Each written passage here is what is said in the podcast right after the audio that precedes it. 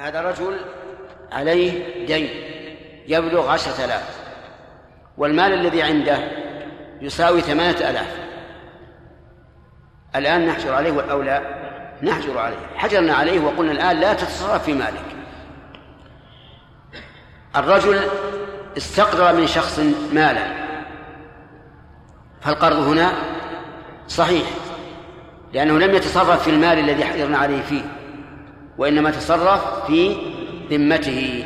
طيب، كذلك أيضا لو اشترى شيئا لكن لم يشتري بعين ماله، اشترى من شخص بيتا أو سيارة فلا بأس، لأن الحجر عليه إنما هو في في أعيان المال فقط، أما الذمة فليس عليه حجر. ولهذا قال إن تصرف في ذمته أو أقر بدين. حال الحجر أقر بدين، يعني أن هذا الرجل الذي كان دينه الدين الذي عليه 10,000 والذي عنده 8 حجرنا عليه. بعد الحجر قال في ذمتي لفلان 4,000 مثلا، فإننا لا نقبله على المال الموجود لكن نقبله في ذمته. نقول الآن ثبت في ذمتك للذي أقررت له كم؟ 4,000، لكن لا تؤخذ 4 من المال، لأن هذا التصرف بعد الحجر فيبقى في ذمته. أو أقر بدين أو جناية توجب قودا أو مالا. صح، أقر بجناية توجب قودا، فقال إنه قطع يد إنسان، أو إن عبده قطع يد إنسان.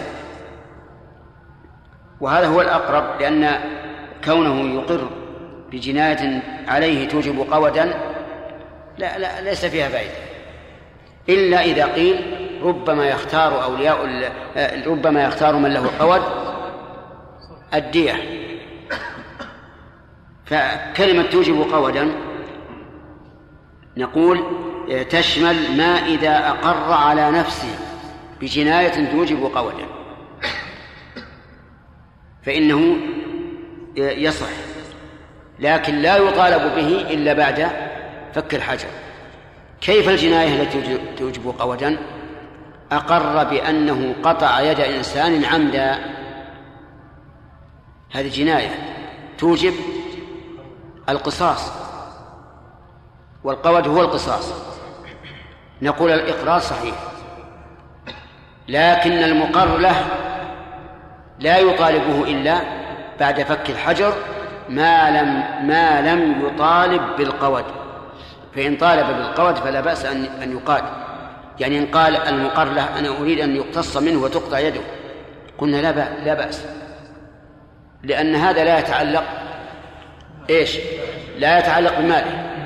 لكن لو قال المقر له أنا أريد دية اليد التي أقر بقطعها، قلنا لا يمكن، لأن الدية تتعلق بالمال. طيب، وكذلك لو كان له عبد وأقر بأن عبده جنى، والعبد من جملة المال يباع في الدين، فإننا لا نقبله إلا بعد فك الحجر، أما الآن فلا. يقول ويطالب به بعد فك الحجر عنه، يطالب به أي بما أقر به بعد فك الحجر. ومتى يفك الحجر؟ يفك إذا أعطينا الغرماء ما وجدوه من ماله، انتهى الحجر. فإذا قسم ما وجدنا من ماله على الغرماء فقد انتهى الحجر، فيطالب بما أقر به، ويطالب بما ثبت في ذمته. فإن حجرنا عليه مرة ثانية شارك من أقر لهم غرماءه الأولين. طيب،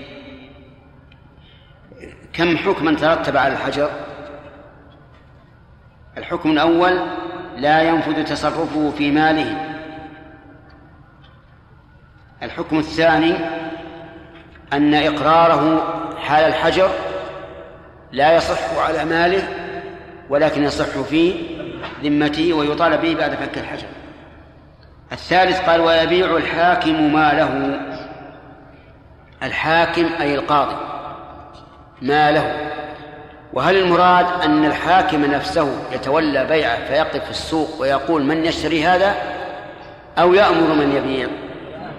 الثاني، لأن الحاكم عادة الذي هو القاضي لا يقف في الأسواق يقول من يشتري هذا المال، لكن يأمر من يبيع ماله أي مال المحجور عليه، ويقسم ثمنه بقدر ديون غرمائه.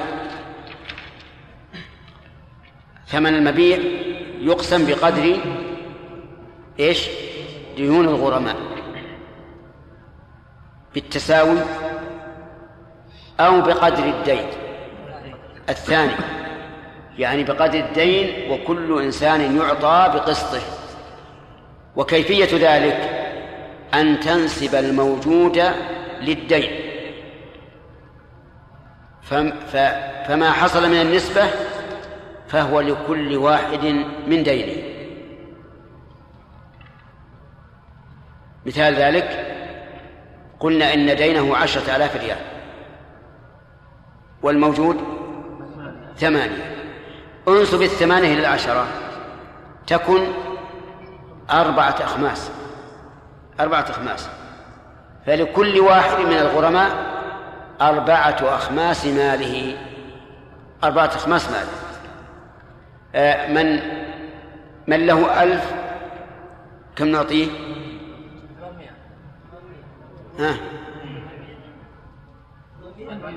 800. ومن له 100 80، وهلم جرا. فالمهم أن كيفية التقدير أن تنسب الموجود للدين فتعطي كل مدين بمثل تلك النسبة. فإذا كان الموجود 4 أخماس أعطي كل واحد 4 أخماس من نصيبه. طيب، إذا كان دين أحدهم 5 ريالات كم نعطيه؟ 4 ريالات.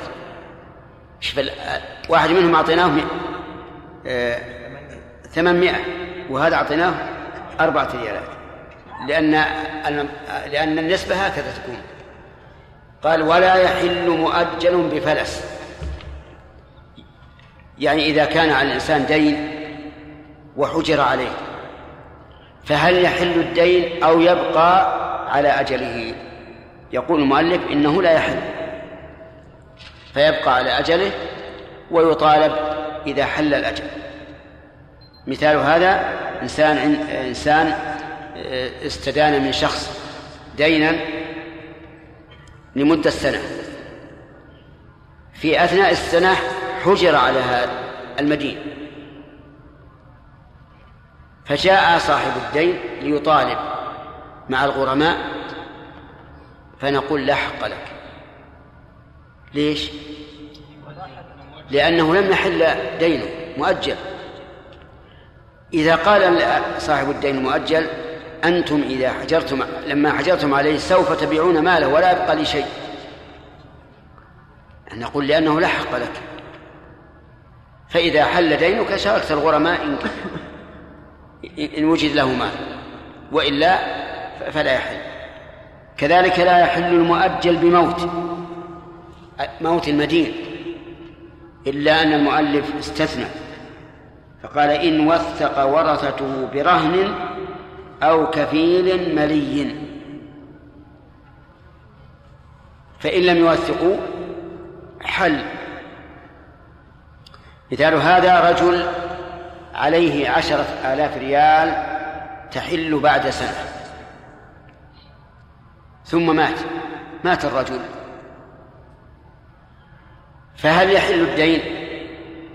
الجواب: لا يحل، لأن المال انتقل إلى الورثة بأعيانه وأوصافه، ومن أوصافه أنه مؤجل، فالحق للورثة له. إذا قالوا لن نوفيك لأن دينك لم يحل فالقول قولهم، ولكن اشترط المؤلف إن وثق ورثته برهن أو كفيل ملئ. يعني مثلا إذا قالوا حقك الآن لم يحل ولا تطالبنا بشيء، فإذا قال أخشى أن تقتسموا المال ويضيع حقي، قالوا لك هذا البيت رهنا، البيت يساوي 20,000 والدين كم؟ 10,000. الآن هذا الرهن يكفي للدين. إذا لم يرهنوه شيئا وقال قدموا لي كفيلا، نعم قدموا لي كفيلا، قالوا هذا فلان يكفل دينك، نظرنا إذا كان مليئا لم يحل الدين، وإن كان غير مليء حل الدين. فمن هو المليء؟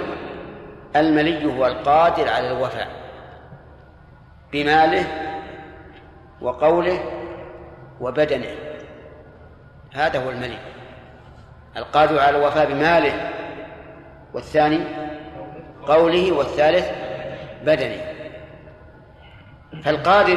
فالمليء بماله أن يكون عنده أموال تكفي لهذا الدين، والقادر ببدنه أن يكون ممن يمكن إحضاره لمجلس الحكم عند التحاكم، والقادر بقوله أن لا يكون مماطلا، فيقول غدا نيت بعد غد ويماطل.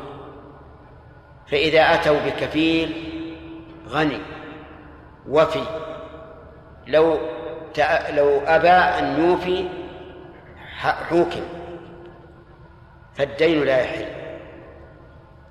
وعلم من قول بكفيل ملي أنهم لو جاءوا بكفيل غير ملي فإن الدين يحل لئلا يضيع حق الدائن. جاءوا إليه بكفيل، الكفيل لا يملك إلا 1,000 ريال، والدين كم قلنا في المثال؟ 10. هل يكفي؟ لا، لأنه ليس مليا بماله. أتوا بكفيل عنده أموال كثيرة لكنه مماطل، لا يكاد يخرج الحق منه. كل من جاء قال أبي حقي، قال طيب بكرة إن شاء الله، إيث وعلى العين والراس. فإذا جاء من بكرة قال والله ما تيسر اليوم، ائتني بعد أسبوع، أجل أمس بيوم واليوم بأسبوع، جاء بعد أسبوع قال والله أموالي تعرف أنها متبددة في البلاد، رايح يمين ويسار، ولا أظني أقدر على هذا إلا بعد شهر. نعم، هل يكفي في إحرازه أو لا يكفي؟ لا يكفي، معلوم المماطل.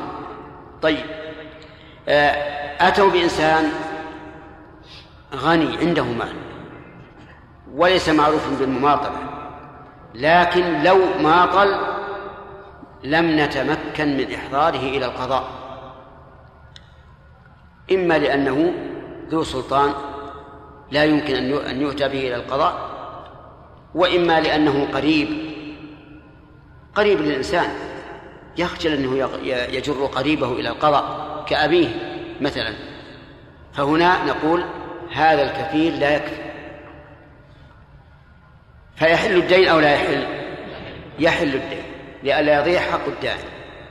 وعلى هذا فإذا توفي رجل وعليه دين لآخر يحل بعد سنة، وجاء صاحب الدين يطالب الورثة فلهم أن يدفعوه كذا. أو في التفصيل، فيه تفصيل، إن أعطوه رهنا فلهم الدفع، لكن رهنا يكفي. إن أقاموا كفيلا مليئا، نعم، فلهم أن يدفعوا، وإلا فإن الدين يحل، ويطالب صاحب الدين الورثة بدينه. بقي أن يقال إذا كان هذا الدين ثمن مبيع، إذا كان ثمن مبيع، فالغالب أن الدين إذا كان ثمن مبيع سوف يزيد عن الثمن الحاضر. أنتم معنا؟ إذا كنت بيع هذه السيارة ب10,000 اليوم، سأبيعها إذا كان مؤجل الثمن بكم؟ ب12,000 مثلا. هذا الرجل استدان من الدائن ومات في أسبوعه مثلا. اشترى منه سيارة، الرجل اشترى سيارة من شخص ب12,000 إلى سنة، ثم مات اليوم يوم شراء، ولم يكن عند الورثة رهن محرز، ولم يأتوا بكفيل، حل الدين. أنتم معي ولا لا؟ حل الدين. هل للدائن أن يأخذ جميع الدين أو لا يأخذ إلا ثمنه الحاضر؟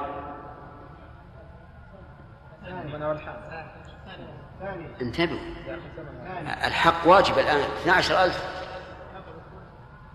المذهب أنه يحل بقدره ولا ينزل منه شيء،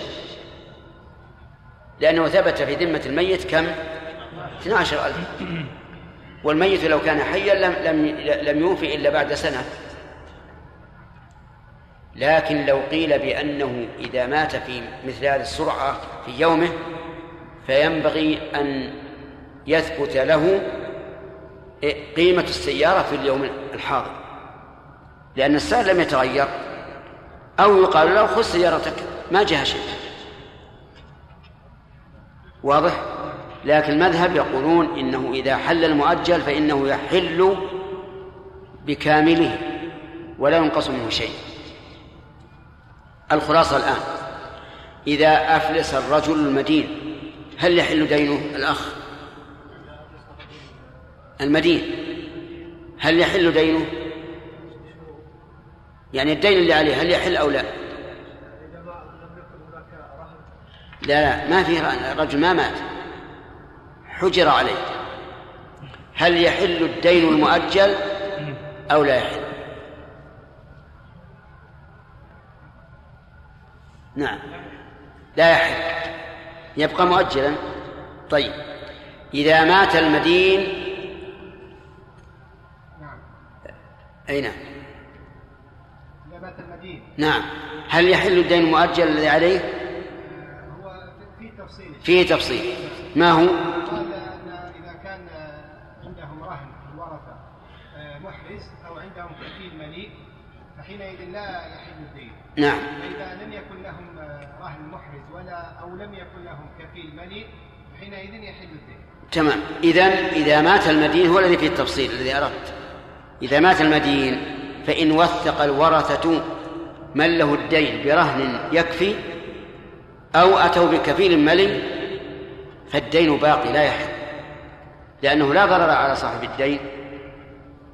وأما إذا لم يأتوا برهن أو لم يأتوا بكفيل ملي فإنه يحل الدين لئلا يضيع حقه. بقي علينا الإشكال الذي أوردناه، هل يحل الدين بكامله أو يخصم منه ما كان زائدا على الثمن الحاضر؟ قلنا المذهب أنه يحل الدين بكامله، لأنه دين ثبت في ذمة الميت فيبقى على ما هو عليه. والذي ينبغي أن يقال إنه لا يحل الدين بكامله لئلا نظلم الورثة. ثم قال المؤلف رحمه الله تعالى، بعدها اللي عندي ملخبط، وإن ظهر غريم بعد القسمة رجع على الغرماء بقسطه. إن ظهر غريم بعد القسمة أي بعد قسمة ماله، يعني حجرنا على الرجل وقسمنا ماله لم يبقى عنده شيء. ظهر بعد ذلك غريم لم يعلموا به من قبل، يقول رجع على الغرماء بقسطه، رجع على الغرماء بقسطه. وكيف قسطه؟ ننظر نسبة دينه إلى ما أخذه الغرماء. فإذا نظرنا إليه وجدناه نصف ما أخذه الغرماء. يرجب على كل واحد بنصف ما أخذ، ربعه يرجع على كل واحد بربع ما أخذ. مثال ذلك المثال الأول: الدين 10,000 والموجود 8,000، قسمنا 8 بين الغرماء، ظهر غريم دينه 4,000 نسبة للثمانية النصف، يرجع على كل واحد بنصف نصيبه. واضح؟ كم يا طيب إذا رجع بنصف نصيبه كم يكون له من الموجود؟ 4؟ لا، ثلث.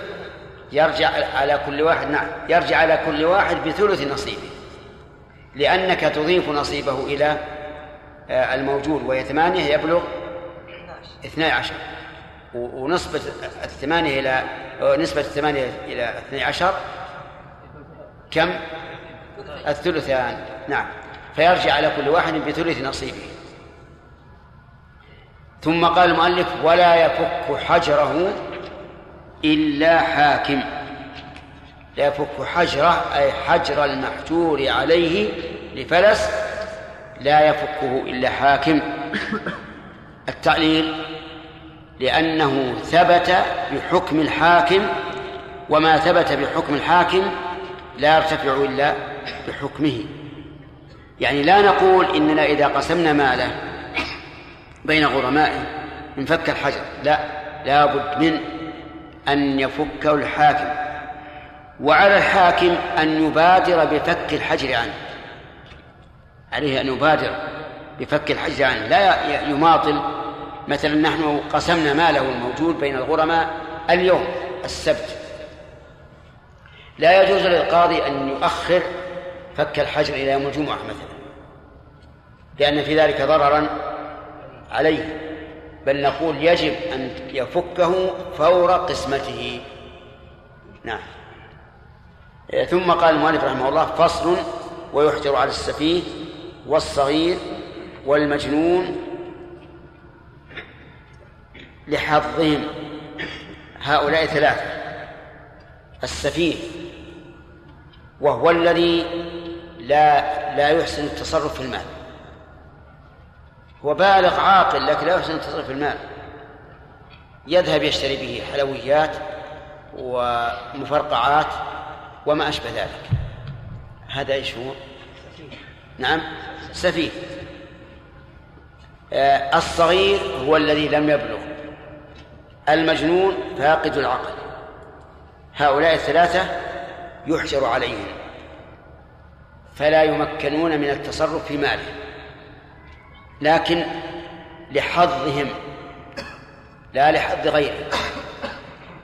فإذا كان السفيه مراهقا، إذا كان مراهقا حجرنا عليه من وجهين، هما نمشي معنا السفه والصغار، ولكن لا بأس أن نعطيه ما يتصرف به مما جرت به العادة لنختبره، لأن الله قال تعالى: وابتلوا اليتامى حتى إذا بلغوا النكاح فإن آنستم منهم رشدا فادفعوا إليهم أموالهم. هذا من السفيه الذي لم يبلغ، يعني بمعنى أننا لا نحجر عليه حجرا تاما، بل نعطيه ما يتصرف به بقدره حتى نعرف أنه يحسن التصرف، فإذا بلغ أعطيناه ماله. الأخ ايش قلنا بالسفيه؟ الأخ اللي يتكلم يرفع يده عشان أعلم. لا، اللي قدامك. نعم، قلنا السفيه يحجر عليه إذا كان مراهقا، فهل نمنعه من التصرف في ماله مطلقا أو أم ماذا؟ لا يا أخي، اللي وراك، اللي صاحب اللي عليه شماغ. ها؟ شيخ يا ولد اللي يأخذ المجالس العلم لا يشتغل بغيره. إذا اشتغلت ولو بنظرة واحد من الناس تراه بيفوتك شيء، وهذا غلط. يفوتك شيء ما عاد تقدر تبني أول آخر الكلام على أوله. اجتهد. نعم، يعطي الشيء اليسير حتى يعرف حسن تصرفه، فإذا بلغ أعطيناه ماله كله. طيب، المجنون هل نعطيه شيئا للاختبار؟ لماذا؟ نعم، لأنه لا يمكن، المجنون مجنون، لو أعطيناه أي شيء سوف يخربه. السفيه البالغ كالمراهق، بمعنى أننا لا نمكنه من التصرف في ماله كما يريد، ولكن نعطيه شيئا مما جرت به العادة، يعني نعطيه مثلا البيض يبيعه، دجاجة وما أشبه ذلك من الأشياء اليسيرة. ثم قال المؤلف: ومن أعطاهم ماله بيعا أو قرضا رجع بعينه وإن أتلفوه لم يضمنه. قوله من أعطاهم، من هذه اسم شرط، واسم شرط يدل على العموم، يعني أي إنسان أعطاهم ماله بيعا أو قرضا رجع بعينه وإن أتلفوه لم يضمنوه. مثال ذلك: الرجل باع على السفيه ساعة، باع على السفيه ساعة، ثم إن السفيه أتلفه، فهل يصح البيع وهل يضمن السفيه؟ الجواب: البيع لا يصح، فإن كان أخذ ثمنها من السفيه وجب عليه رده. وهل يضمنها السفيه؟ عجيب، لا يضمنها، لأن الرجل هو الذي سلطهم على ماله، فلا يضمن، لا يضمن السفيه الذي أتلف هذه الساعة. كذلك قرضا، هذا إنسان سفيه جاء لشخص قال: أقرضني جزاك الله خيرا 100 ريال، وهو يعرفه من بني فلان، من أهل الشرف والسؤدد، فقال: أبرك ساعة، هذه 100 ريال. فهل لو أتلفها هذا السفيه أتلف 100، هل يضمنها؟ لا، لكن إن بقيت 100 في يده فلمن أقرضه إياها أن يأخذها منه، لأن هذا التصرف غير صحيح. طيب، إذا قدر أن هذا السفيه اشترى بها حاجة، هل يرجع عليه بها؟ الجواب: نعم يرجع، لأن البدل له حكم المبدل. فإذا جاء هذا السفيه إلى شخص وقال: أقرض لي 100 ريال، قال: طيب تفضل، فذهب واشترى بها ساعة، فهل يرجع الذي أعطاه 100 ريال بالساعة أو لا؟ يرجع، لأنها بدل ماله، وهو لو وجد ماله عند السبيل أخذه، فكذلك إذا وجد بدله. أما لو اشترى هذا السفيه ب100 ريال اشترى بها حلويات وأكلها، بطيخ وأكله، أصلح بوليمة، نعم، وعزم عليها أصحابه وأكلها، هل يضمن؟ لا يضمن. ليش؟ لأنه هو الذي سلطه على ماله، وهذا سفيه، كيف تعطي مالك السفهاء؟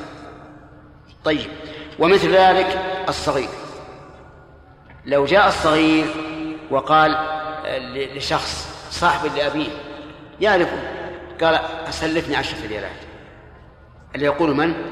الصغير، والرجل صاحب لأبيه يعرفه، قال: خذ، فأخذها الصغير واشترى بها أشياء وأتلفها، هل يضمن الصغير؟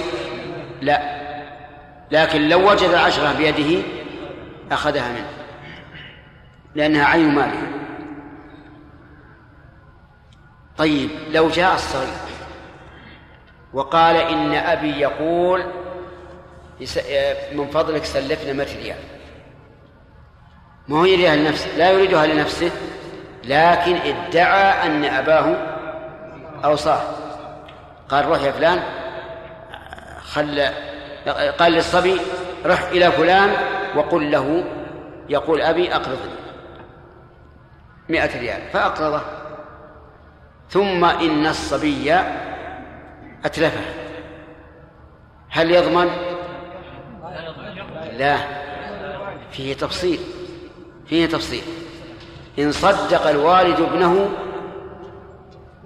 فيش يضمن، يضمن الأب، لأن الولد قبضها وكيلا عن أبيه، فإذا تلفت بيد الولد كأنما تلفت بيد أبيه. وإن قال لم أرسله ولا علمت بذلك، فلا ضمان عليه. لا ضمان على من؟ على الصبي. طيب لماذا؟ نقول لأن هذا الرجل هو الذي سلط الصغير على ماله. لكن هذه المسألة فيها إشكال في الواقع، يعني الذي قررنا الآن هو مقتضى كلام الفقهاء رحمهم الله، لكن فيه إشكال، لأنها جرت العادة في مثل هذا أن الإنسان يقول لابنه الذي لم يبلغ مثل مراهق أو له 12 سنة أو ما شابه ذلك، يا بني رح لجارنا مثلا قل له يقول الوالد سلفني 100 ريال مثلا، جرت بها العادة، أليس كذلك؟ فهنا لا شك أن الرجل لم يعطيه 100 ريال إلا وهو واثق من أن أباه قد أوصاه، وإلا لم يعطيه. فهذه المسألة عندي فيها توقف، وهو أنه إذا كان جرت العادة بأن صاحبه يرسل إليه ولده ليستقرض منه، فينبغي أن يقال إنه يضمن. لكن في هذه الحال من الذي يضمن؟ الوالد، الذي يضمن الوالد، لأنني إنما أعطيته بناء على لأن الرجل إنما أقرضه بناء على أن أباه أرسله. هذا إذا كانت العادة بينهما جارية مضطردة. أما إذا لم تكن العادة جارية مضطردة فإن هذا الصغير لا يضمن، ووالده أيضا لا يضمن إذا كذبه. طيب، كلمة من أعطاهم ذكرنا أنها عامة، فإذا كان الذي أعطاهم مثلهم، انتبهوا يا جماعة، إذا كان الذي أعطاهم مثلهم، يعني صغيرا أعطى صغيرا، صغيرا أعطى صغيرا، وتلف المال عند الصغير، فهل يضمن أو لا؟ انتبهوا الآن، إحنا قلنا بالأول إذا أعطاهم الكبير ماله فلا ضمان لأنه هو الذي سلطهم، لكن هذا الذي أعطاهم المال صغير، وتصرف صغير غير صحيح، فهل نقول عليهم الضمان؟ لأن عطية الصغير هنا غير معتبرة، فكأن الصغير الذي أعطي المال كأنه أتلفه بدون إعطاء، لأن هذا الإعطاء غير معتبر لكونه ممن لا يصح تصرفه. أو نقول إن هذا الصغير لما سلط الصيد على المال فإنه لا ضمان، نقول الأقرب الضمان، لأن حق الآدمي مضمون بكل حال، وإعطاء الصغار لمثلهم لا عبرة به. أخونا أنت فاهم زين؟ قل لي. إذا أقرض الصغير وأعطى الصغير لصغير المال، نعم، فأتلفه الصغير المعطى، هل يضمنه أو لا؟ لا يضمنه، لأن الصغير لا، كأنه أتلف مالا لم يعطى. هذا الذي قلنا أنه أقرب. نعم، أنه يضمنه، لأن إعطاء الصغير غير معتبر، فكأن الصغير الذي أتلفه كأنه هو الذي جنى على المال فأتلفه. طيب، إذا أعطاه كبير، أعطى الكبير صغيرا مالا فأتلفه، هل يضمن؟ السؤال لك. المذهب على أنه إن صدقه الوالد إن صدقه. لا شوف السؤال. الرجل كبير أعطى هذا الصغير مالا فأتلفه. لا يضمن لأنه الصغير دون أن يرسله والده. أي دون أن يرسله. لا يضمن الصغير. ليش؟ لأن الصغير لا يتصرف. قال هذا مالي. هذا مالي أتلفه. لازم يضمنه. صغير. والصغير ما يضمن. أرأيت لو أن الصغير مثلا دخل على بيت إنسان وأكل الخبز والفطور يضمن أو لا يضمن؟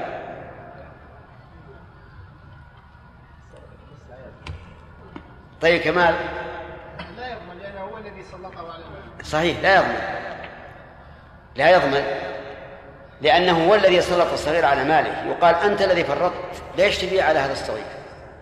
ليش تقرض هذا الصغير؟ عرفت يا أخي؟ طيب ثم قال إن أتلفوه. نعم أسأل يا شيخ. أي نعم جاء وقت السؤال. نعم شيخ بارك الله فيكم.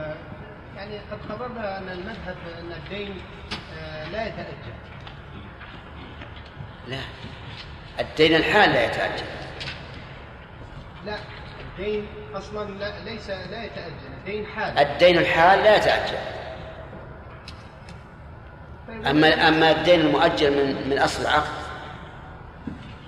فلا مانع منه. شيخ نحن كنا قررنا أن الدين أصلا لا يتأجل على مذهب الحنابلة. لا ما قلنا هذا. قررنا أن الدين الحال لا يتأجل.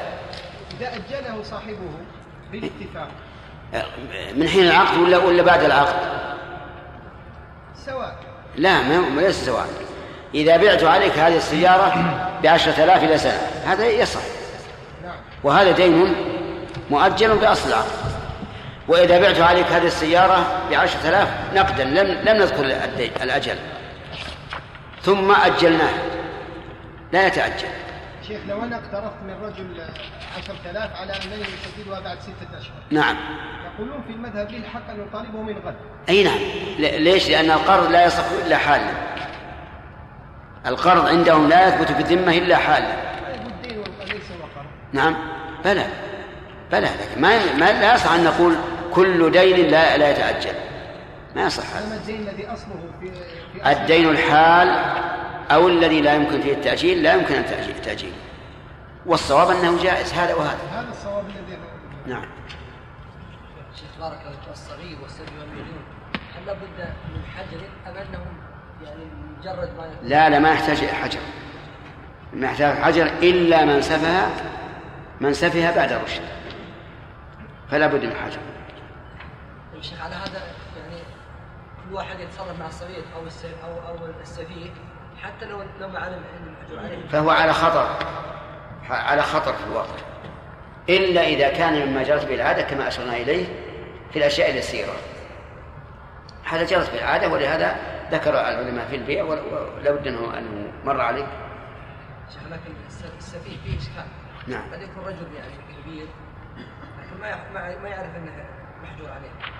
يتكلم كلام طيب مثلا ويتصرف معه ثم لا يعلم أنه محجور عليه. ولو لم يعرف.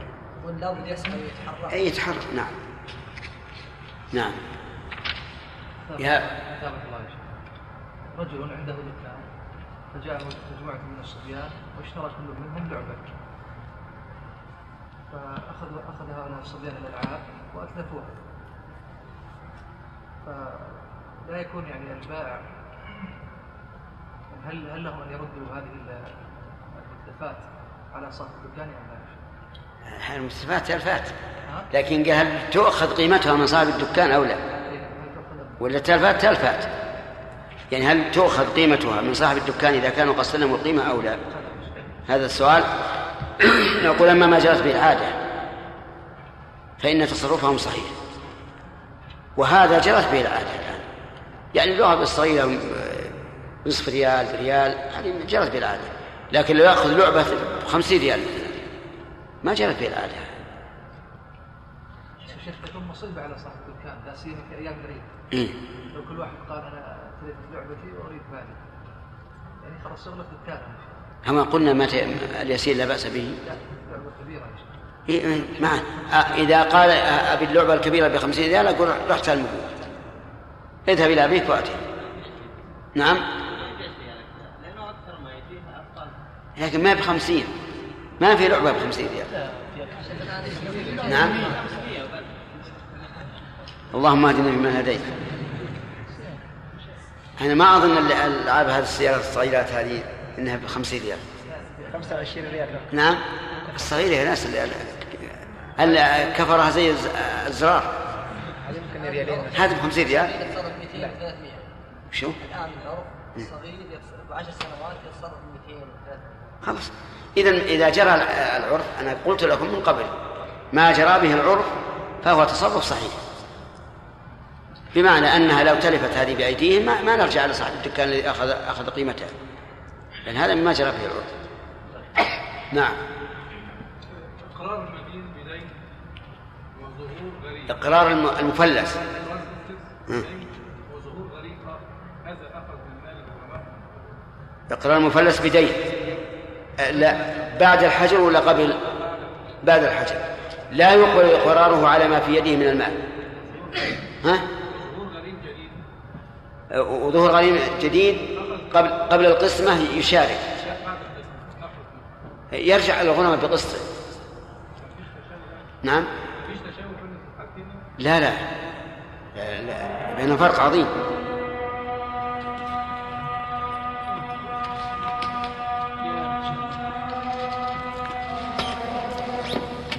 الله أكبر.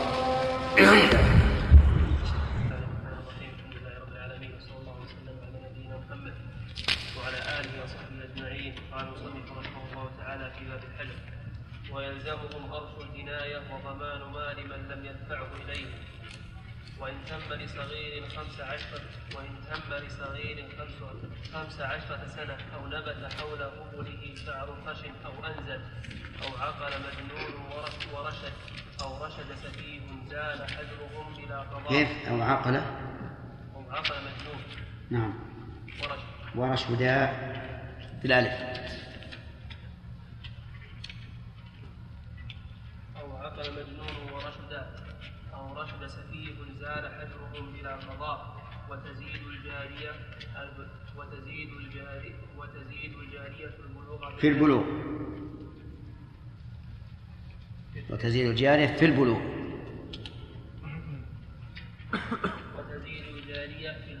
بالحيض، وإن حملت حكم ببلوغها ولا ينفك الحجر قبل شروطه. بسم الله الرحمن الرحيم. الحمد لله رب العالمين، وصلى الله وسلم على نبينا محمد وعلى آله وأصحابه ومن تبعهم بإحسان إلى يوم الدين. سبق أن الحجر قسمان: حجر لحظ الغير وحجر لحظ النفس. فمتى يكون الحجر لحظ الغير كمال؟ يكون الحجر لحظ الغير إذا كان الرجل مفلسا مثلا وعليه ديون للناس. ومتى يثبت؟ يثبت إذا قال به الحاكم. لا يعني ما سببه؟ سببه عدم توفية. إذا كانت الديون أكثر من ماله، إذا كانت الديون أكثر من ماله. طيب، هل من الحجر لحظ الغير أن يحجر على المريض مرض الموت فيما زاد على الثلث؟ نعم من الحجر لحظ الغير. نعم والحظ هنا للوعثة. نعم المريض مرض الموت لا يتبرع بأكثر من الثلث، لكن لحظ الورثة. نعم من الذي يحجر عليه لحظ نفسه؟ كم؟ السفيه والمجنون والصغير. ما الفرق بين الثلاثة؟ المجنون هو الذي زال عقله. نعم الذي زال عقله أو من لا عقل له؟ لا عقل. أو الذي زال عقله؟ زال عقله. أو الذي عقل لا عقل له؟ لا ما كل واحد زال عقله كان عنده عقل. طيب سليم ها ايش عندك؟ إذا زال عقله لا عقل له. أي لا فرق بين هو من زال عقله أو من لا عقل له. الذي لا عقل له هو الذي نقل رسم هو على عقله. أي طيب أحسنت. ولكن من زال عقله لا عقل ما يضل عقله خلاص انتهى عقله. إذا نقول العبارة المحررة هو من لا عقل له، لأن لو قلنا من زال عقله معناها أنه كان عاقلا ثم زال، أليس كذلك يا جماعة؟ طيب، أما إذا قلنا من لا عقل له شمل من كان له عقل فزال ومن لم يكن له عقل من أصل. طيب، من السفيه هنا؟ نعم، ما تغير، لا يحسن التصرف في ماله. أحسن، طيب، بارك الله فيك. رجل أعطى ماله صغيرا فأتلفه. إبراهيم، رجل بالغ عاقل أعطى ماله صغيرا فأتلفه الصغير، لا ضمان على الصغير، لا ضمان. أليس هو المتلف؟ لا، لكن الصغير لا عقل، يعني لا مكلف، فلا يطالب. أليس الصغير إذا أتلف شيئا يضمنه؟ لكن هذا الرجل هو الذي سلط الصغير على ماله. أحسنت، نقول لا يضمن، لأن هذا البالغ الرجل هو الذي سلط ماله عليه. ولهذا لو أن الصغير وإن لم يميز دب إلى مال شخص وأتلفه لضمنه. تمام. طيب، جنى صغير على إنسان. أيوب، ما تقول؟ هل يضمن أو لا؟ يضمن. يضمن. وش معنى جنى عليه؟ جنى عليه يعني اعتدى عليه، يعني أضره بنفسه وماله. إيه، يضمن. نعم. طيب، لأن حق الآدمي لا فرق فيه بين المكلف وغير المكلف. طيب، نبدأ الآن. قال المؤلف رحمه الله: وإن تمن صغيرا ويلزمهم، أي هؤلاء الثلاثة أرش الجناية، يعني إذا جنوا فإن أرش الجناية أي ما تقدر به الجناية لازم لهم، سواء كانت الجناية على النفس أو على المال. فلو أن هؤلاء الثلاثة اعتدوا على شاة إنسان وكسروه يلزمهم أرش الجناية، ولو اعتدوا عليه نفسه وكسروا يده لازمهم أرش الجناية، لأن حق الآدمي لا يفرق فيه بين المكلف وغير المكلف، إذ أنه مبني على المشاحة، ولا يمكن أن نضيع حق مكلف بعمل مكلف أو غير مكلف، أيضا لا بد أن يضمن. ويلزمهم أيضا ضمان مال من لم يدفعه إليهم حتى وإن كان ليس لهم تمييز. نعم، فلو أن المجنون اعتدى على مال الإنسان وأحرقه فإنه يضمنه، فإذا قال قائل: أليس قد رفع القلم عن ثلاثة؟ قلنا: نعم، رفع القلم عن ثلاثة باعتبار حق الله، ولهذا لا يأثم هذا المجنون ولا يأثم هذا السفيه ولا يأثم هذا الصغير. نعم، لا، السفيه يأثم إذا كان بالغا، لكن الصغير لا يأثم، والمجنون لا يأثم، ولكن الضمان لازم لهم، لأن هذا حق للآدمي. ثم قال: وإن تم لصغير 15 سنة.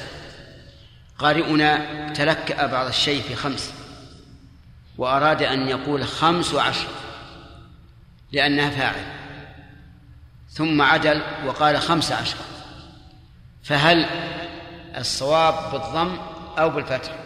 الصواب بالفتح، لأنها مبنية على الفتح، وكل الأعداد المركبة ما عدا 12 كلها مبنية على الفتح، كل الأعداد المركبة 13، 14، 15، 16، 17، 18، 19 كذا، و11 أيضا أو 11.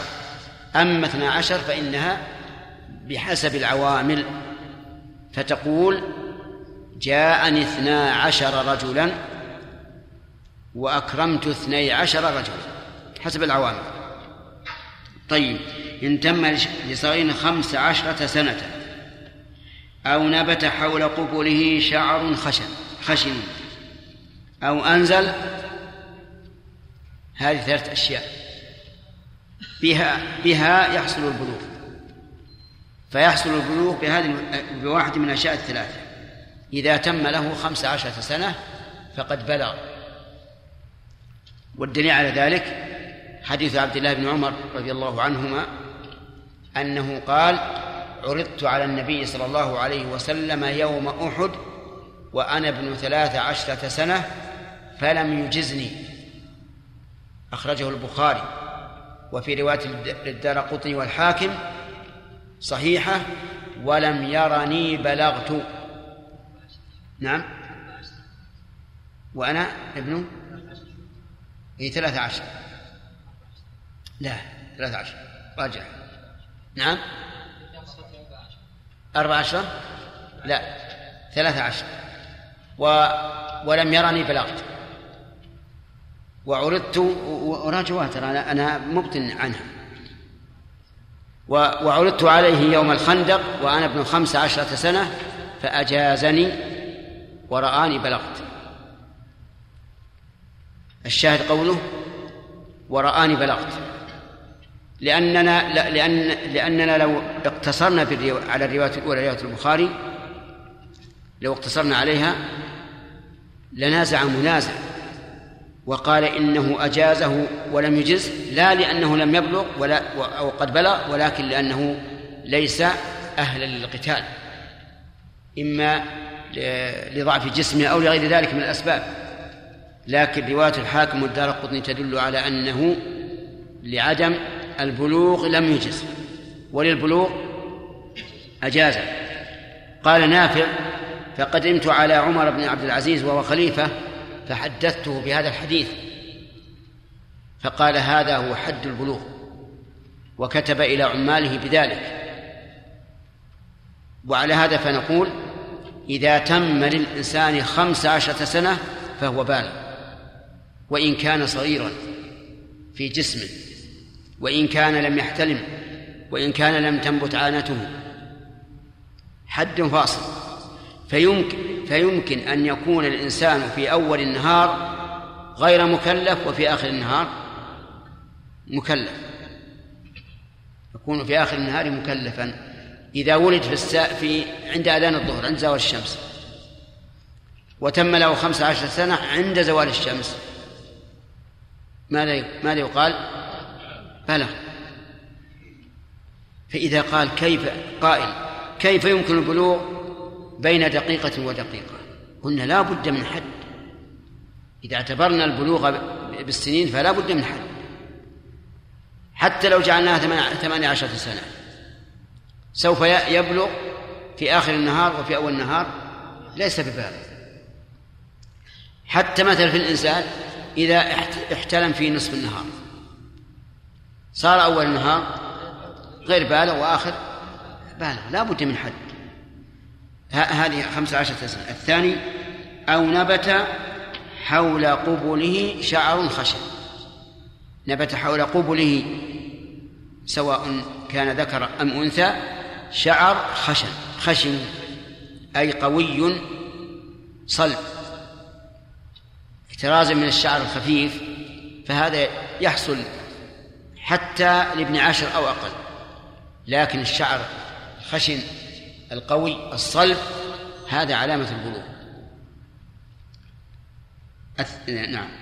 وقوله نبت ظاهره أنه نبت بدون علاج. أما لو كان هناك علاج بأن ادهن هذا الصبي بدهن ينبت به الشعر فإنه لا يحصل البلوغ بذلك، لأن هذه معالجة. لكن إذا نبت بالطبيعة فهذا يحصل بالبلوغ. الثالث: أو أنزل، أي أنزل منيا، سواء في اليقظة أو في المنام، فإنه يحكم ببلوغه. فهذه علامات البلوغ.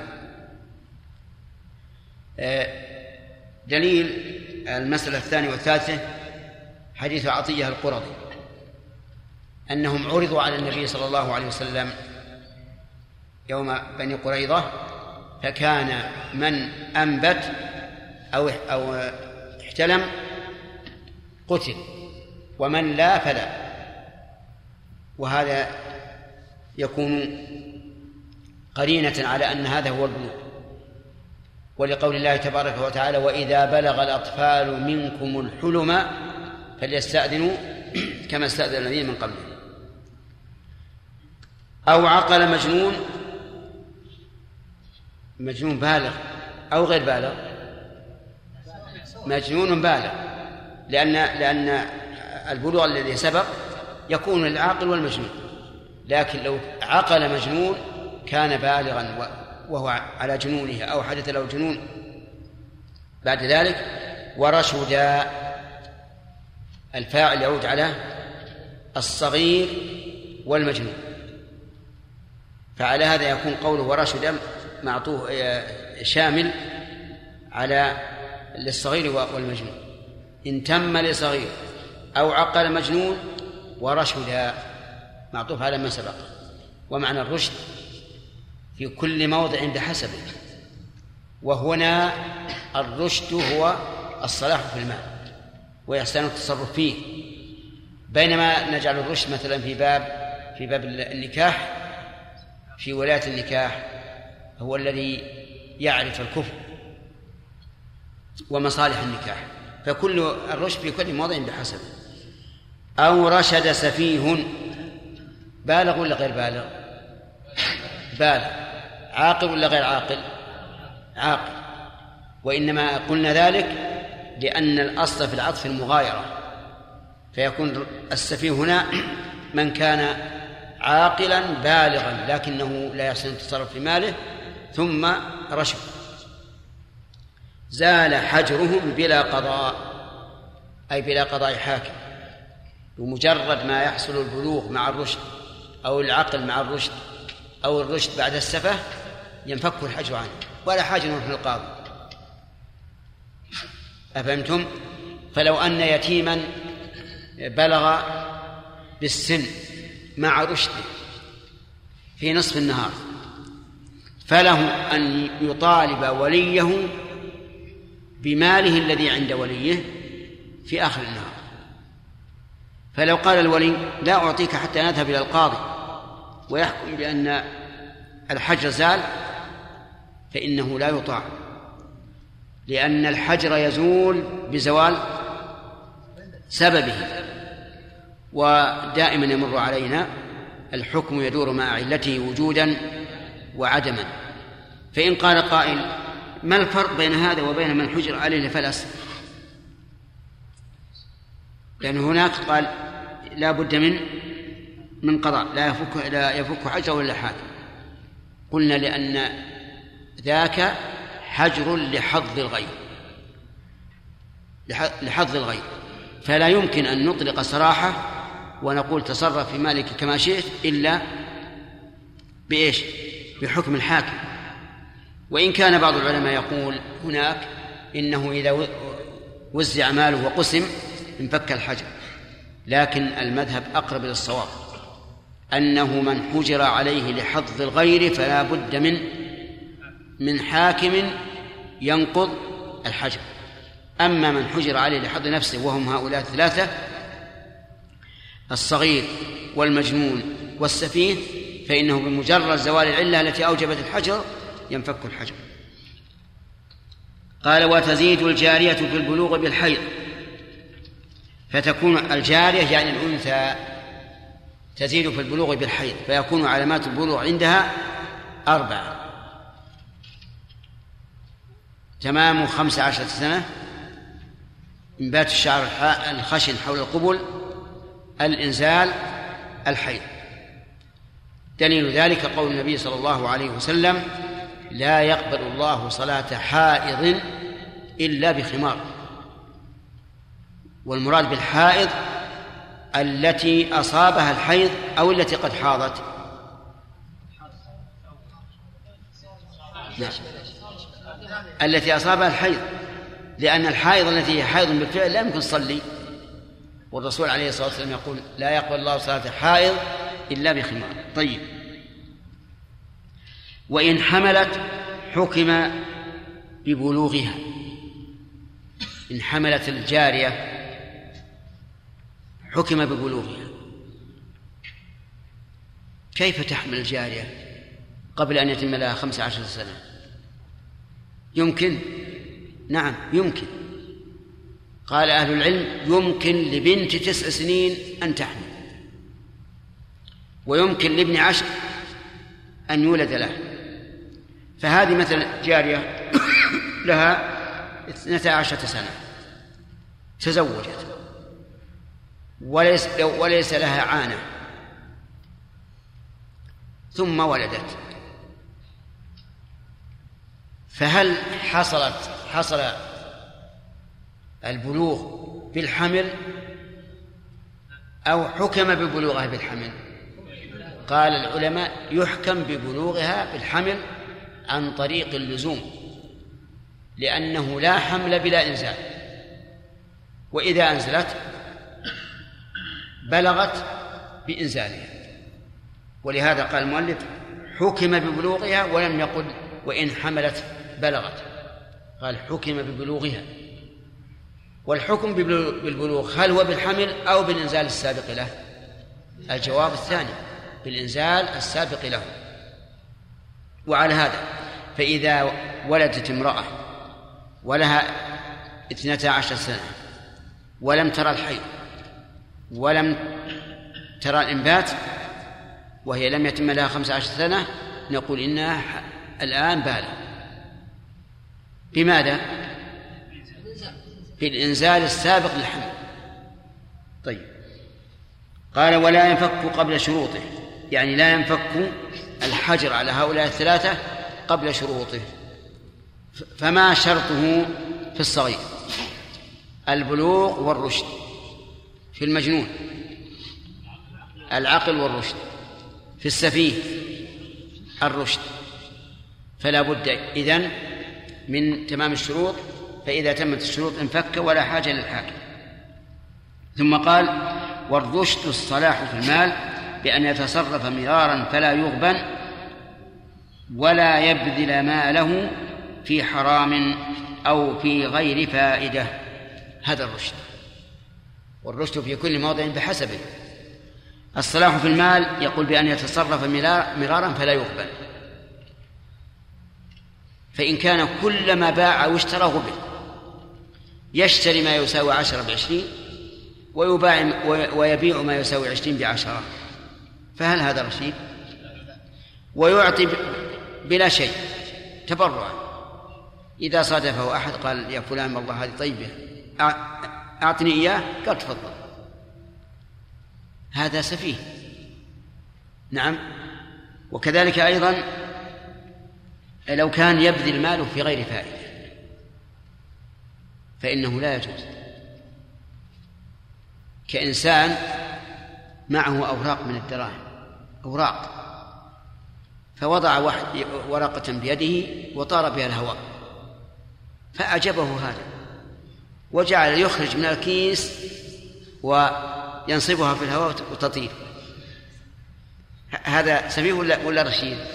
سفيه لا شك، لأنه بذل ماله في غير فائدة. طيب، إذا بذل ماله في حرام صار إنسان والعياذ بالله ينفق ماله بالسكر، فإنه سفيه. لكن هل يحجر عليه؟ ظاهر كلام المؤلف أنه يحجر عليه، لأنه يبذل أمواله فيما يضره. وفي هذا نظر، وذلك لأن الناس يعتبرون هذا رشيدا في ماله، ولو كان يشتري به الدخان ويشرب، يشتري به الخمر ويشرب، يشتري به المخدرات ويأكلها، يرون أنه رشيد. لكن لنا أن نحجر عليهم بطريق آخر، يعني بأن نحبسه ونجلده، وإذا كان يشرب الخمر وجلدناه 3 مرات ففي 4th نقتله، يعني إذا لم ينتهي بغير ذلك. وكذلك في المخدرات نجعله العقوبة. أما أن نقول إنه محجور عليه ويأتي هذا الرجل الجيد في البيع والشراء لكنه يشرب الدخان مثلا، نقول هذا لا يصح أن يبيع بيته، لا يصح أن يبيع سيارته، لا يصح أن يشتري خبزة لأولاده، لا أحد يقول بهذا. ولذلك نجد الناس كثيرا منهم الآن يشرب الدخان فيصرف ماله في حرام. ومع ذلك لم يقل أحد من القضاة إن بيعه لبيته أو سيارته أو ما أشبه ذلك إنه بيع باطل، لأن هذا في الواقع يحسن التصرف في المال، لكنه ضل في دينه وصار لا يبالي أن يبذله فيما حرم الله عليه. قال: ولا إذن الأولى أن نقول السفيه هو الذي لا يحسن التصرف في ماله، بأن يغبن ويغر ويخدع أو يبذله في غير شيء ينتفع به، كما ذكرنا في مسألة الذي يطير أوراق النقود ويتفرج عليه. طيب، مثل ذلك لو فرضنا أنه رجل له 20 سنة وابتلي بشراء مفرقعات، نعم، صار يشتري مفرقعات ويفتحها، هذا سفيه أو غير سفيه؟ هذا سفيه لا شك، يحجر عليه. قال: ولا يدفع إليه حتى يختبر قبل بلوغه بما يليق به. لا يدفع إليه إلى من بلغ سفيها أو عقل سفيها حتى يختبر، لا هو ذكر الصريح، حتى يختبر قبل البلوغ بما يليق به. إذا كان ولد تاجر فالذي يليق به ما هو؟ البيع والشراء. إذا كان ولد فلاح فالذي يليق به إحسان التصرف في الزرع. إذا كانت امرأة فالذي يليق بها أن تحسن ما يتعلق بشؤون البيت. المهم أنه يختبر كل إنسان بما يليق به. واضح يا جماعة؟ طيب، وينبغي أن يقال إنه لا يتعين هذا الذي قاله المؤلف، لأنه ربما تكون المرأة جيدة في شؤون البيت لكنها خرقاء في مسألة المال، فهل نقول هذه رشيدة؟ لا، ولو قيل حتى يختبر بما يدل على رشده في ماله لكان أحسن، لأننا الآن نتكلم عن إيش؟ عن المال، مو عن الأعمال. فيكون الصواب أن يقال: ولا يدفع عليه حتى يختبر قبل بلوغه إيش؟ فيما يتعلق بتصرف المال، هل يكون رشيدا فيه أو لا، أو فيما يعلم به رشده في التصرف بماله. ثم قال: ووليهم حال الحجر الأب، ثم وصيه، ثم الحاكم. تنحصر ولاية هؤلاء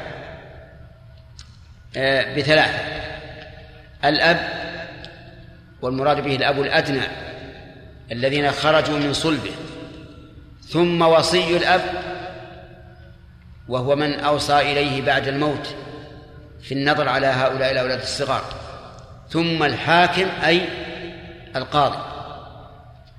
وظاهر كلام المؤلف رحمه الله أنه لا ولاية للجد ولو مع فقد الأب،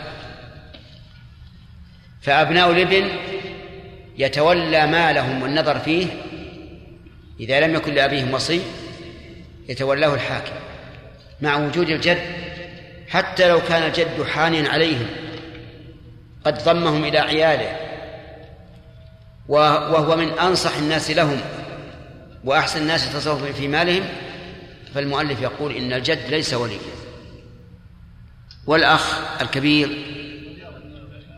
ليس وليا، والعم ليس وليا، والأم ليست وليا. تنتقل الولاية من الأب مباشرة إذا لم يكن له وصي إلى الحاكم، وهذا لا شك أن فيه نظرا، لأن أولى الناس بهم جدهم، أخوهم الكبير، عمهم، وهو أرفق الناس بهم، كيف نجعل الولاية لإنسان بعيد؟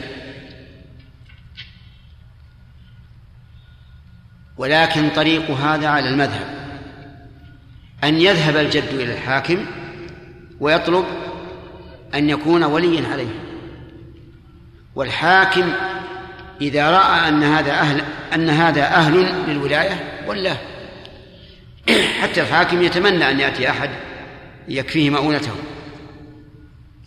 قال أو وصيه. من وصيه؟ وصي من؟ الأب،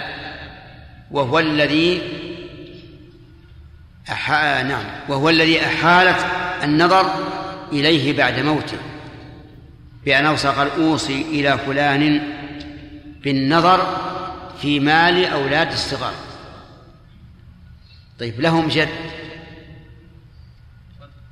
أي أو لا، هو الوصي أو الجد؟ الوصي. لهم أخ شقيق كبير، الوصي. وهذا قد يكون مسلما، لأن الأب يبعد جدا أن يوصي إلى أحد أجنبي من أولاده مع وجود أهل من أقاربه، هذا بعيد بعيد جدا. فلذلك نرى أن كلام المؤلف هذا صواب. حتى لو قال الجد للوصي أنا جدهم وهم أبناء ابني، يقول الوصي أنا وصي أبي. طيب وكيل الأب، وكيل الأب من باب أولى، لأن الوكالة أمر بالتصرف في الحياة، والوصية أمر بالتصرف بعد الموت. وإذا كان حيا ينظر ما يصنع الوكيل فهو من باب أولى أن تستفاد بالوكالة. قال ولا يتصرف لأحدهم وليه إلا بالأحر، لقول الله تعالى ولا تقربوا مال اليتيم إلا بالتي هي أحسن. وقوله بالأحظ يخرج ما لا حظ فيه إطلاقا، وما فيه حظ لكن غيره أحظ. فالأقسام إذن ثلاثة: الأول أن يكون فيه حظ لكن غيره أحظ، والثاني أن لا يكون فيه حظ إطلاقا، والثالث أن يكون التصرف هو الأحظ. والذي يجب اتباعه هو الأحظ، لما ذكرناه من الآية الكريمة ولا تقربوا مال اليتيم إلا بالتي هي أحسن. ولنضرب لكل واحد من مثال. ما لا حظ فيه اشترى لهم أرضا يعلم أنها لن تزيد قيمتها وليس في شرائه فائدة، لكن عرضت عليه واستحيا من الذي عرضها أن يرده واشتراها لليتيم من مال اليتيم. هذا في حظ أو لا؟ ما في حظ، وربما يكون فيه خسران. ثانيا الحظ دون الأحظ: عرض عليه سلعتان، إحداهما يؤمل أن تربح 20%، والثاني يؤمل أن تربح 40%. هل له أن يشتري السلعة التي تربح 20%؟ لماذا؟ لأنها ليست أحظ، فيشتري السلعة التي يؤمل أن تربح 40%. كذلك أيضا لو دار الأمر بين أن يتجر بمال آفاته كثيرة ومال قليل آفاته، فالواجب أن يتجر بالمال القليل الآفات. طيب هل له أن يتبرع من ماله؟ لا. هل له أن يتصدق؟ لا، لأن هذا ليس من حظ الصغير. طيب هل لهم أن يكسوه ثوبا جديدا في العيد، أو نقول يغسل ثوبه القديم؟ أيهما أحظ؟ الأول أحظ، يشتري ثوب ب200 ريال وهو يمكن أن يغسل القديم ب20 ريال. نعم، نقول نعم الأول أحظ، لأنه من مصلحة الصبي أن يفرح مع الناس ويكون عليه ثوب جديد. طيب جاء عيد الأضحى، هل يشتري من ماله أضحية له أو لا؟ أما في عرفنا لا، لأن اليتيم لا يهمه سواء ضحي له أم لا. لكن شيخ الإسلام رحمه الله ذكر أنه يضحى لليتيم من ماله لأن هذا هو الذي جرت به العادة، وهذا عندهم لما سبق أن اليتيم يفتخر إذا ضحى، فيكون هذا من باب الإنفاق عليه بالمعروف. أما في عهدنا الآن فنرى أن اليتيم لا يهمه أن يضحى له أو لا. نعم. شيخ بارك الله فيك، بالنسبة للكبار قلنا بأن السفيه أو المجنون أو الصبي بمجرد أن يبلغ أو يرشد أو يعقل يدفع إليهم مالهم ويزول الحجر. نعم نعم، بشرط الرشد. نعم، لكن كيف نعرف الرشد؟ الرشد مثل ما قال عز وجل: وابتلوا اليتامى حتى إذا بلغوا النكاح فإن آنستم منهم رشدا فادفعوا إليهم أموالهم. شيخ، هؤلاء اليتامى نعم، فما حال السفيه؟ كيف نعرف رشده؟ يدعي أنه رشد. لا، ما نقبل. نعطيه شيئا يسيرا وننظر. مثلا نعطيه شيئا مثل 10 ريالات على أن يشتري مثلا شيء يفيد، فذهب واشترى شيئا لا يفيد، عرف أنه ما رشد. ما الذي يعطيه شيء؟ الولي. إذا كان الأب موجودا فهو الولي، إذا لم يكن موجودا فوصي، إذا لم يكن وصي فالحاكم. نعم. شيخ صلى الله عليه وسلم، ما فهمت مسألة تحمل المرأة قبل البلوغ. إيه؟ ما فهمتها. لا، ما تحمل قبل البلوغ، لكن حملها دليل على بلوغها. بدون حيض ولا بدون حيض؟ نعم، يمكن تحمل قبل أن تحيض، لكن هل نقول إذا حملت بلغت بالحيض أو بالإنزال؟ بالإنزال. نعم. أحسن الله إليك. بالنسبة للبلوغ أحد 15 عام، لكن هنالك من يعني يبلغ الرشد أكثر مما يعني في سن 20 ولم يبلغ، فهل هذا يعني؟ أيوه، إذا بلغ 15 سنة سواء بلغ أو لم يبلغ بالإنبات أو بالإنزال ما علينا، يحكم عليه بالبلوغ بواحد من هذه الثلاثة. أنا سؤالي، من له مثلا 10 سنين أو نحوه، إيش؟ إنسان يعني أقل من 15 عام. نعم. إنه رشيد، فهل هذا إذا فعل يعني ذنب أو هكذا يعني؟ إذا فعل إيش؟ إذا فعل يعني شيء يوجب الحكم أو أي ذنب آخر، يعني هل يعاقبه الله أو يكتب عليه؟ هل أنبت أو لم ينبت؟ لم ينبت ولم يحتلم ولم يظهر فيه من علامات البلوغ أي شيء. زين، طيب. لكنه رشيد ويعمل من المنكرات، فهل يعني لا يأتي يكتب عليه؟ لا يكتب عليه، لكن يجب على وليه أن يمنعه من المعاصي. نعم. أنبت صبي وابن 7 سنين لمرض، هل يعتبر هذا بلوغا؟ لا، يعني النبات لابد أن يكون بمقتضى الطبيعة لا بسبب. نعم. قلنا إذا البنت حملت وهي حكمت ببلوغها. نعم. طيب إذا كانت على قول راجح مثلا لا تميز، سن التمييز ليس له حد، حملت وهي لا تميز ما يصير. يعني حملت من 5 سنين تحمله إلى 5 سنين حصل. ما تحمل إلا الذر كان شيل على رأسه حصل. لا، ما تحصل. سجلت في الوقائع. عجيب، سمعتم بهذا؟ لا، يمكن أخبار الصحف ما هي مضبوطة. لا أبدا. نعم. وفاة تكذب شيء. أين؟ لا، ما يمكن يا رجال، ما يمكن أبدا. إذا حصلت جاب الله حكمه. إذا تصرف شيء غير الحظ، هل نقول لا ينفذ تصرفه أو ينفذ عليه؟ لا، ينفذ مع الضمان، مع الإثم والضمان. نعم. سليم.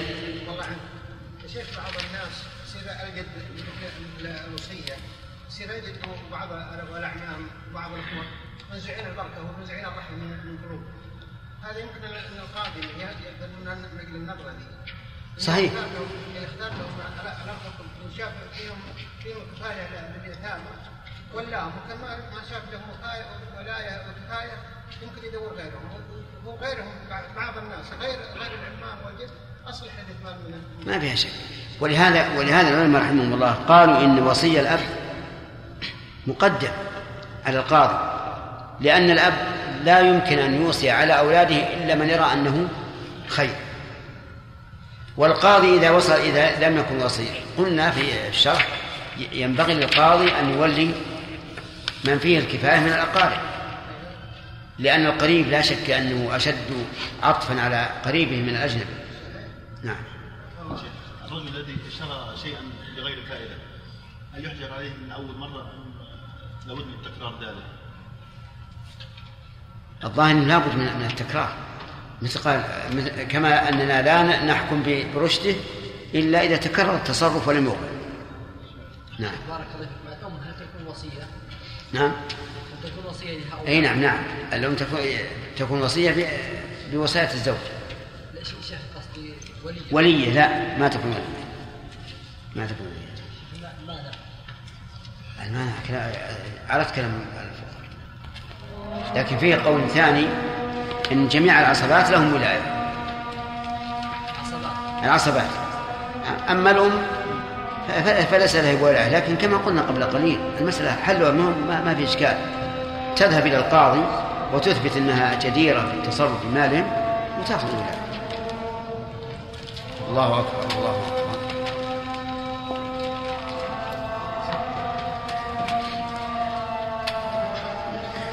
أكبر. الله أكبر.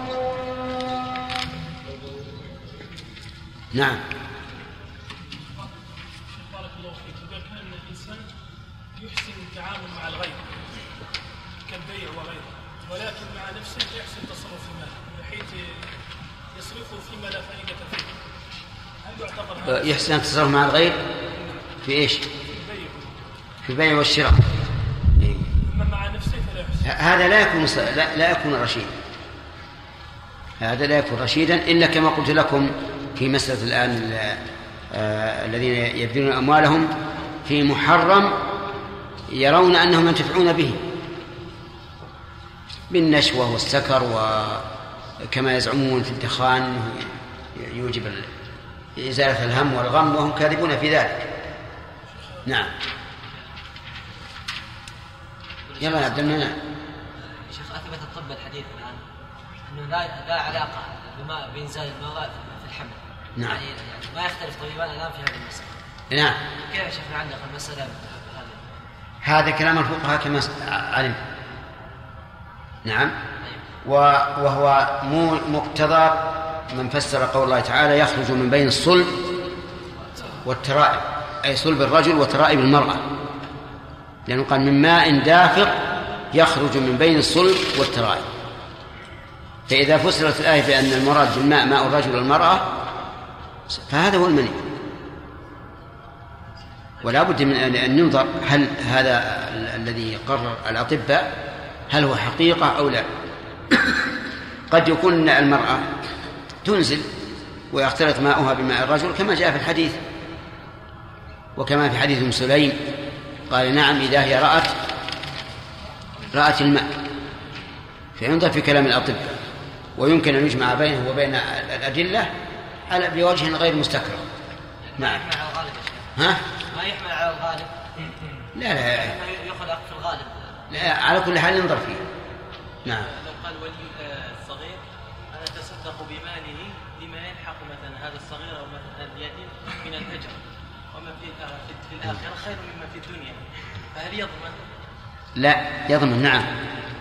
ليس له حق أن يتصدق به، لأنه إلى الآن هو لم يتم عقله، صغير، أو لم يتم التصرف إذا كان بالغا لكنه سفيه، فيحفظ له ماله. شيخ هذا التأويل يعني؟ أبدا، إلا في الواجب. في الواجب نعم، لو لزمه كفارة، مثل لو قتل خطأ وقلنا بوجوب الكفارة عليه، فحينئذ يشتري رقبة من ماله. نعم. ثبت الله شيخ. أعطيناه مالا. إيش؟ أعطيناه مالا. من؟ لنختبره. إيه. فوجدناه يحسن التصرف بالبيع والشراء، لكنه يستحي أن يطالب بحقه. إيه. لكن هل إذا استحي أن يطالب بحقه هل يأتي لوليه ويقول إن فلانا في ذمته لي كذا وكذا؟ لا، ما يقول. يسكت. ما يحسن التصرف. هذا لا يحسن التصرف، ما طالب بحق. وقع عندي إشكال يا شيخ. نعم. في حديث البخاري. نعم. أن النبي صلى الله عليه وسلم مر برجل وهو يعظ أخاه في الحياة، فقال النبي صلى الله عليه وسلم: دعه فإن الحياء لا يأتي إلا بخير. لأنه كان يقرض الناس ويستحي أن يطلب ماله. وكيف الجواب عن هذا الإشكال؟ ما أدري. يعظ أخاه في الحياة ما بين، إلا كان في رواية أخرى تبينه. الشروع. في رواية أخرى تبينه أنه يبيع على الناس ولا يأخذ منهم. لا لا لازم نشوف الدرس الشيء. نعم انتهى. ايش في الدرس الماضي ذكرنا أن حديث ابن عمر عرض على النبي صلى الله عليه وسلم وهو ابن 13 سنة، ولكن تبين أن الصواب 14 سنة، وفيه إشكال. وكذلك أيضا ولم يراني بلغت، وفي الثانية يقول ورآني بلغت. ذكرنا أنه أخرجه الدارقطني والحاكم، والصواب أن الذي أخرجه البيهقي وابن حبان. الصواب أن الذي أخرجه البيهقي وابن حبان بإسناد صحيح. فتعدل هذه في الأوراق، وكذلك في أشرطة التسجيل، لا بد من هذا. الإشكال في حديث ابن عمر يقول أنه عرض على النبي صلى الله عليه وسلم في غزوة أحد وهو ابن 14 سنة، وعرض عليهم الخندق وهو ابن 15 سنة، فالفرق 1 سنة. ومن المعلوم أن أحدا في السنة 3 والخندق في السنة 5، فكيف يخرج هذا الحديث؟ يمكن أن يخرج على وجهين. الوجه الأول أنه كان في أحد في أول السنة 14، وفي أحد في آخرها، قصدي في الخندق في آخرها، يعني في أول هذا أو آخر هذا. أو يقال إن ابن 15 سنة يعني قد بلغها، ولا يمنع أن يكون قد تجاوزها، كما تقول الرجل الذي له 16 سنة هذا له 15 سنة يعني فأكثر. فالجواب من أحد الوجهين: إما أن يكون في أول 14 يوم أحد، وفي آخر إيش 15 في غزوة الخندق، وهذا يمكن أن يكون بينهما سنتان، قد تكون هذه في أول شوال وهذه في آخر شوال، وإلا فالغزوتان كلتاهما في شوال. والثاني أن يقال ابن 15 سنة يعني أنه قد بلغ، ولا يلزم أن يكون لم يتجاوزها بشيء نسيء. نعم نعم أي نعم، يكون فيه دليل، لأن اعتبارها 15 يدل على أنه دليل ولو زاد بعض الشيء. نعم. بسم الله الرحمن الرحيم، الحمد لله رب العالمين، وصلى الله وسلم على نبينا محمد وعلى آله وصحبه أجمعين.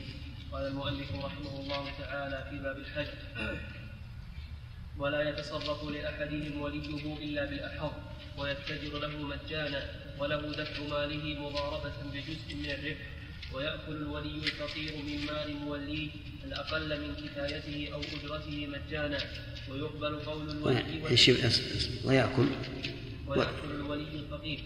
نعم. من مال موليه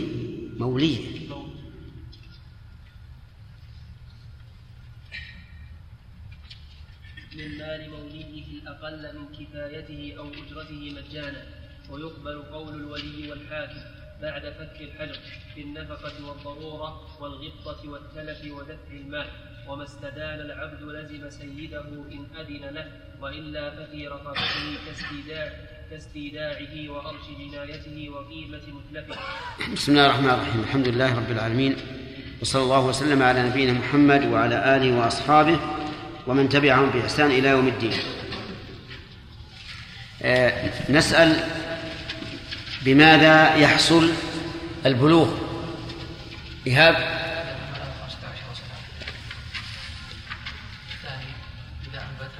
تمام 15 سنة. والثاني إذا أنبت الشعر العانة، وهو الشعر الخشن اللي يكون حول القبل. نعم. لا، مو شرط ثالث، الأمر الثالث. نعم. ما هو شرط يا أخي. نعم طيب صحيح. طيب هل يحصل البلوغ بنبات اللحية إبراهيم؟ نعم إذا كان شعر خشب اللحية إلا إذا كان يعني نبات غير معالج. إذا كان نبات معالج لا نبات طبيعي